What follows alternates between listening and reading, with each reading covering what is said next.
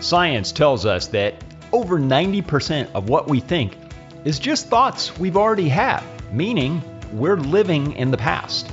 If you want to know how to live a better, more fulfilling, more joyful life, you want to live right now in the present. I know what I thought yesterday. The question is, what am I going to think today?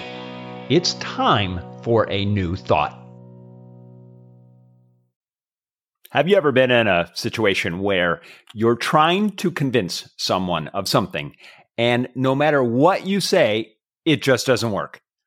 If only there were one thing you could say, one simple phrase you could utter that would be simple, elegant, and effective. Well, it turns out there is one phrase. You already know it, and it's probably one that's been used on you, and I'm going to share it with you today. Welcome to Every Day, A New Thought. I'm Thor Challgren. Today, I'm looking at the Phil M. Jones book, Exactly What to Say: The Magic Words for Influence and Impact.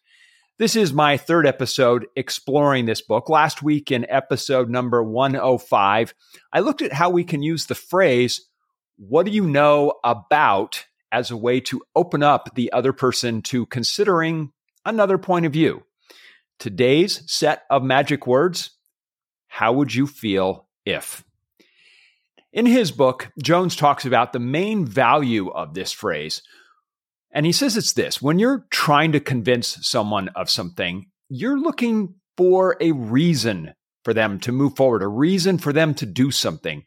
As he says, and I'm quoting here, "Would it be fair to say that if the reason were big enough, you could get just about anybody to do just about anything?" So what he's talking about is finding the motivation for that person. And how do you motivate them? You get them to think for themselves of what the outcome would be like if they do or don't do something. So you need to find big reasons. And the phrase, "How would you feel if?" is one you can use to start that process.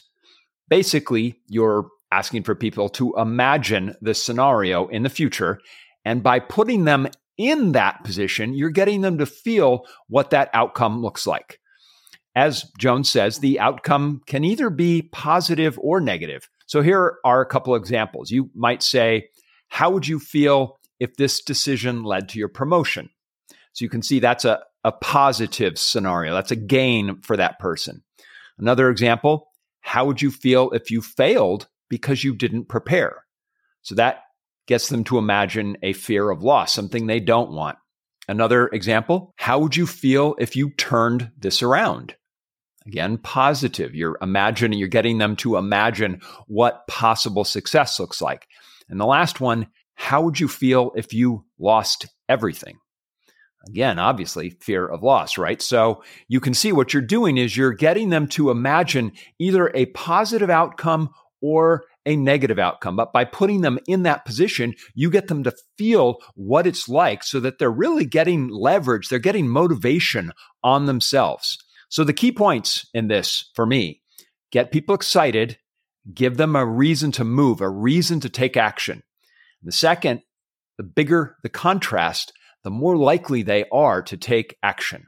So think about one area in your life where you might be able to use the phrase, "How would you feel if?"